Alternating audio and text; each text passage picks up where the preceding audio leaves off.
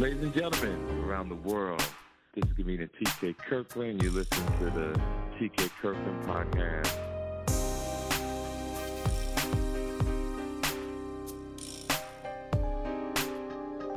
That's so, awesome. ladies and gentlemen, this is the TK Kirkland podcast. If my voice sounds a little horrible, the weather has changed, so the heat, uh, turn the heat on in hotel that does something to my nose and throat, so it has to clear up for a minute, but I still can make it happen, as long as it doesn't hurt.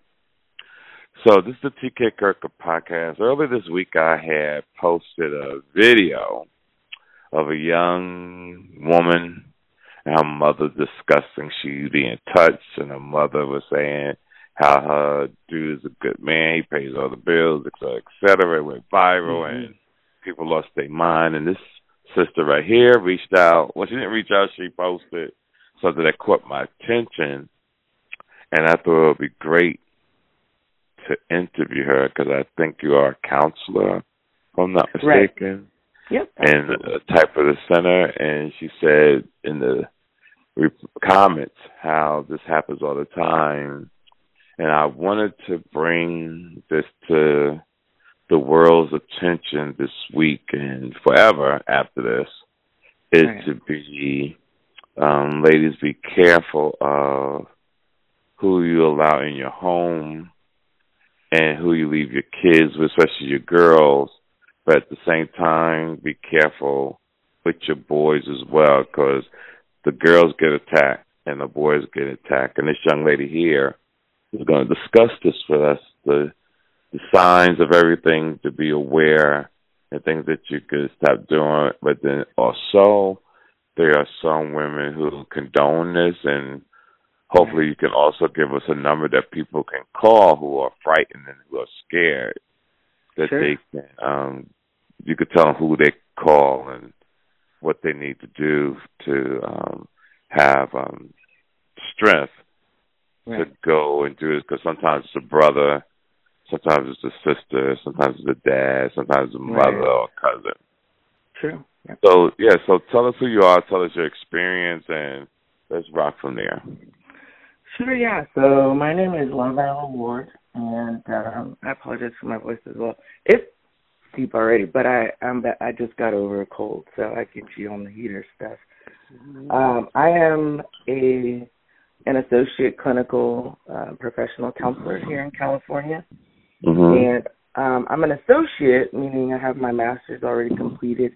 It does take us about three years to get um, full licensure in California.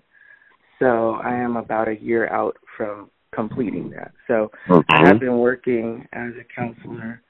Um, this is my fourth year um, working clinically, and then I've done a lot of mental health um, speaking and advocacy before that um, for the past about five or six years.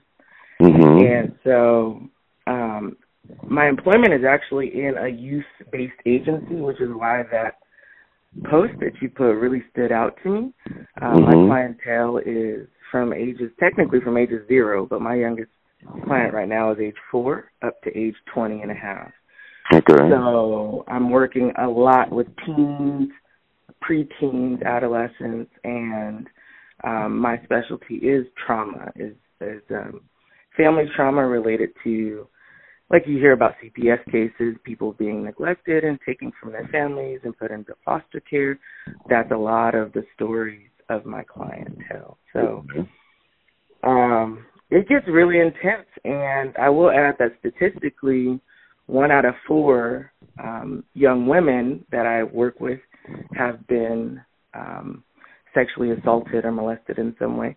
But I'll also include that one out of six young men are reported to have had the same experience.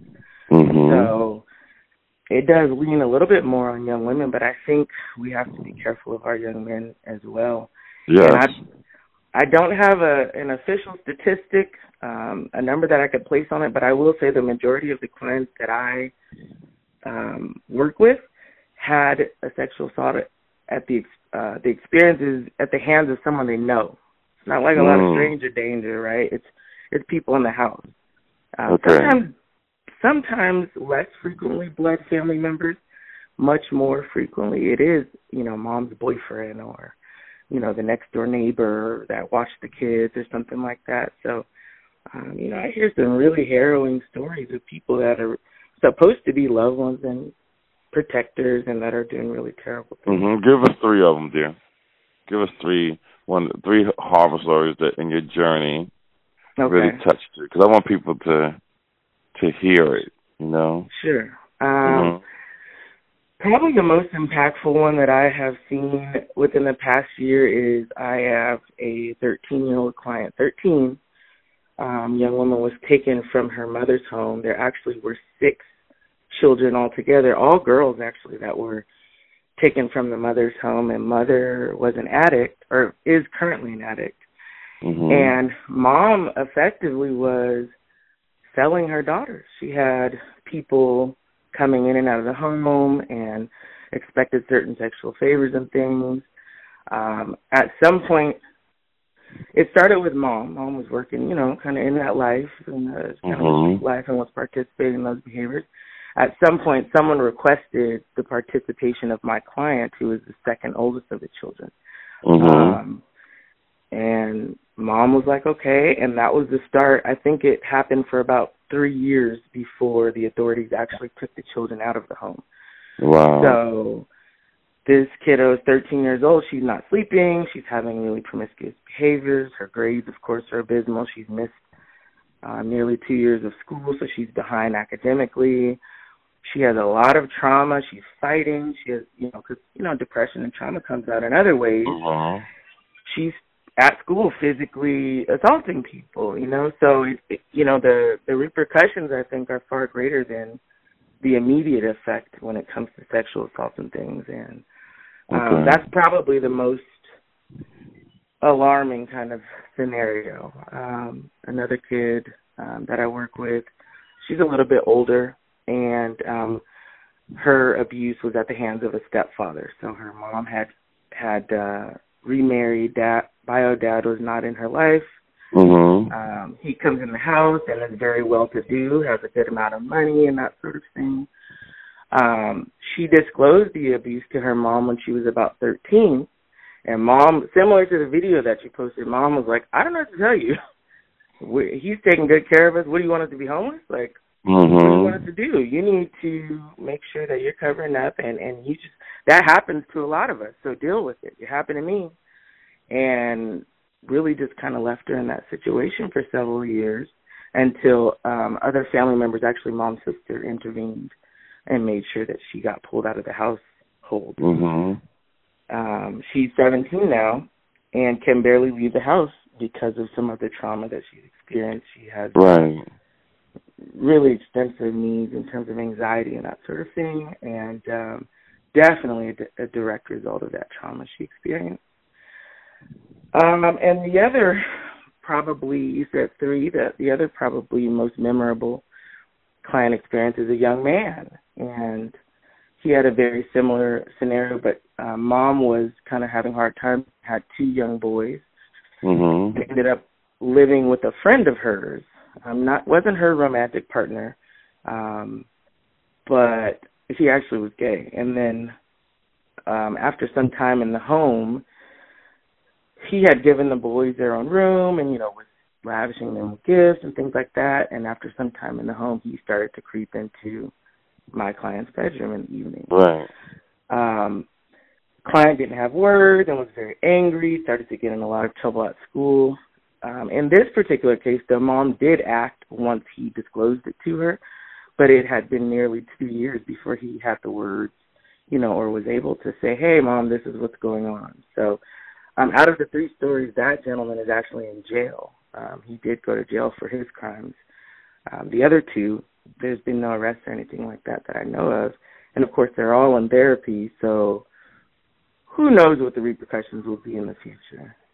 So here's my question. So the the, the authorities didn't go get the other parents or the people who were a guardian at the time to put who put the kids in danger, or how does that work? So it it, it gets really, really tricky. And just like with a lot of court cases, I think if they don't have a very firm description of how it started or um, a report isn't made immediately and there's not some medical backing to that, sometimes it, it gets to be kind of a he said she said story. Mm. Um, and the only the only one out of those three, three cases that I mentioned that there was an actual arrest.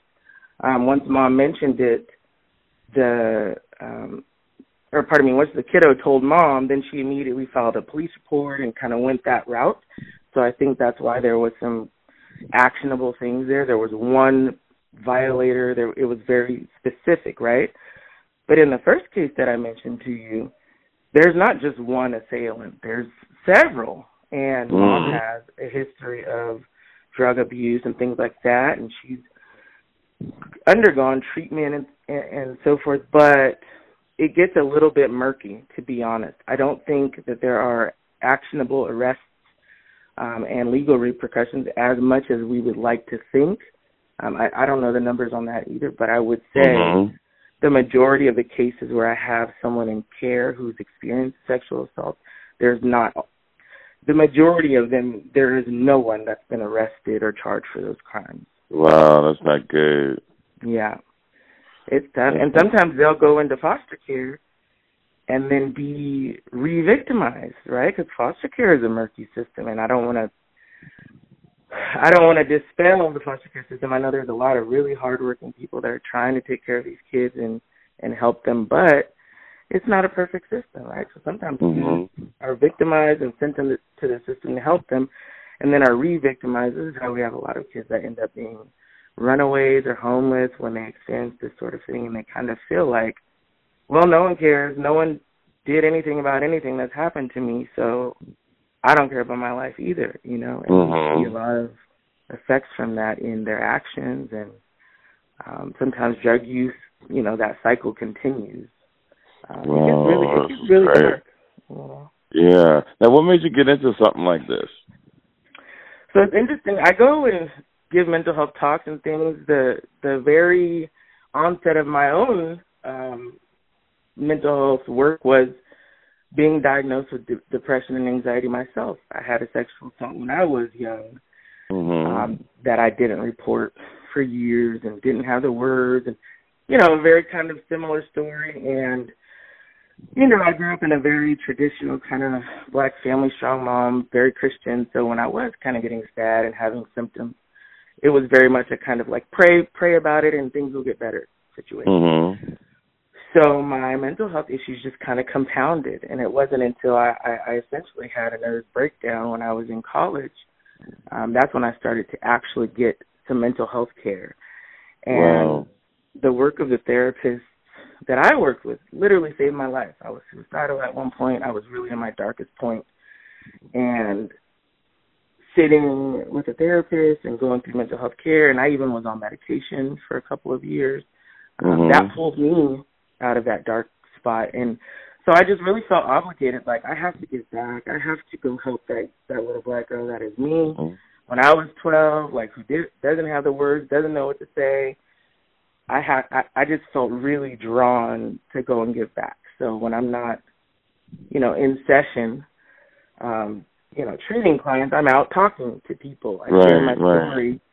You know, my stories always always joke that I went from one side of the couch to the other, right? Because you know, I was given therapy. I was I, I was going through it for years. I, I self medicated. I certainly um used and tried to numb all of the pain from the things that I had experienced and therapists taught me how to deal with those things. And so that's that's why I've dedicated my life to this work. Wow, that's good, dear. I mean, unfortunately, it was bad that the other thing happened to you, but I'm glad that you found strength to um to continue to help other people. You right. Know? You know. Yeah. I, I I honestly think that it's it's a form of therapy for me as well. I think it's very cathartic when I am able to speak like this type of conversation that I'm having with you. I'm so grateful.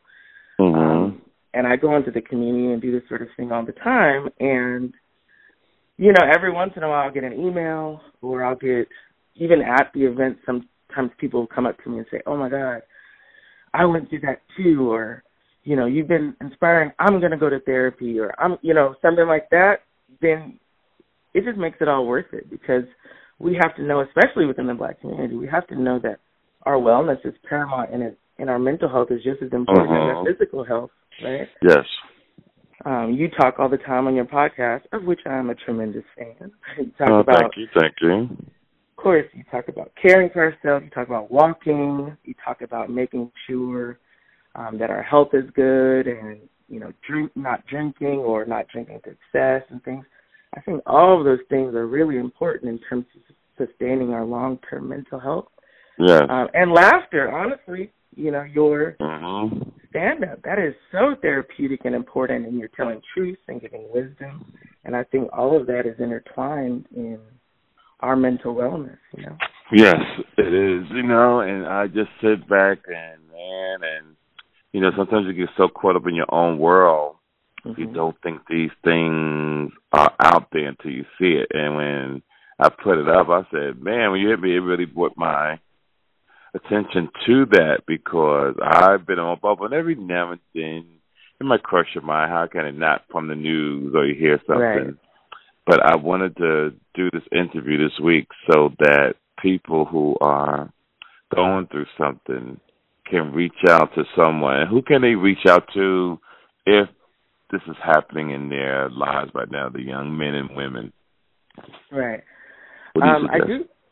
Yeah, I I think that in in some counties, um, like here in Sacramento County, where I am in California, we have a two one one phone line set up to connect you with all the mental health resources. Mm-hmm. Um, occasionally, that's not available, and that and that if you're in an area that maybe is a little bit more remote. Um, there are national numbers, and I would if you don't mind, I can pull it up um, from my phone. But um, I think NAMI um, is is a really important uh, mental health institute that um, has national offices. They have an office in Sacramento. I've worked with them before, um, and they are spread all around the United States. And they okay. offer very specific care. You can call and speak with the counselor on the phone if you're, say, um, dealing with substance abuse, or if you're suicidal, or if you're an LGBT person. Um, they have very specific support that they can lend to you.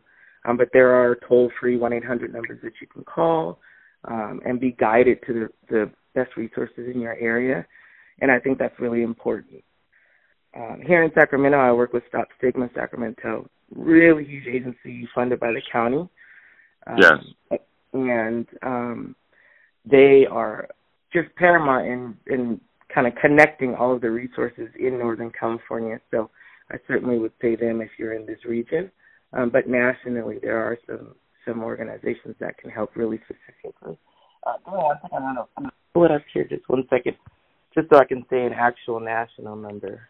Okay, yeah, that's important. National, so we all over. Right. I know you have listeners, you know, across the world. I don't have any global ones quite yet. okay, it's cool, it's cool. But they'll figure they they they got Google. Right. So mm-hmm. NAMI is the National Alliance on Mental Illness.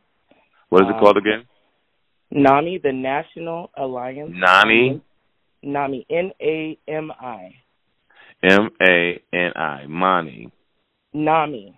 National Alliance on mental illness. Oh, NAMI. N A M I. Yeah, yes. Sorry. Okay, okay, I thought you said M at first. Okay, go ahead.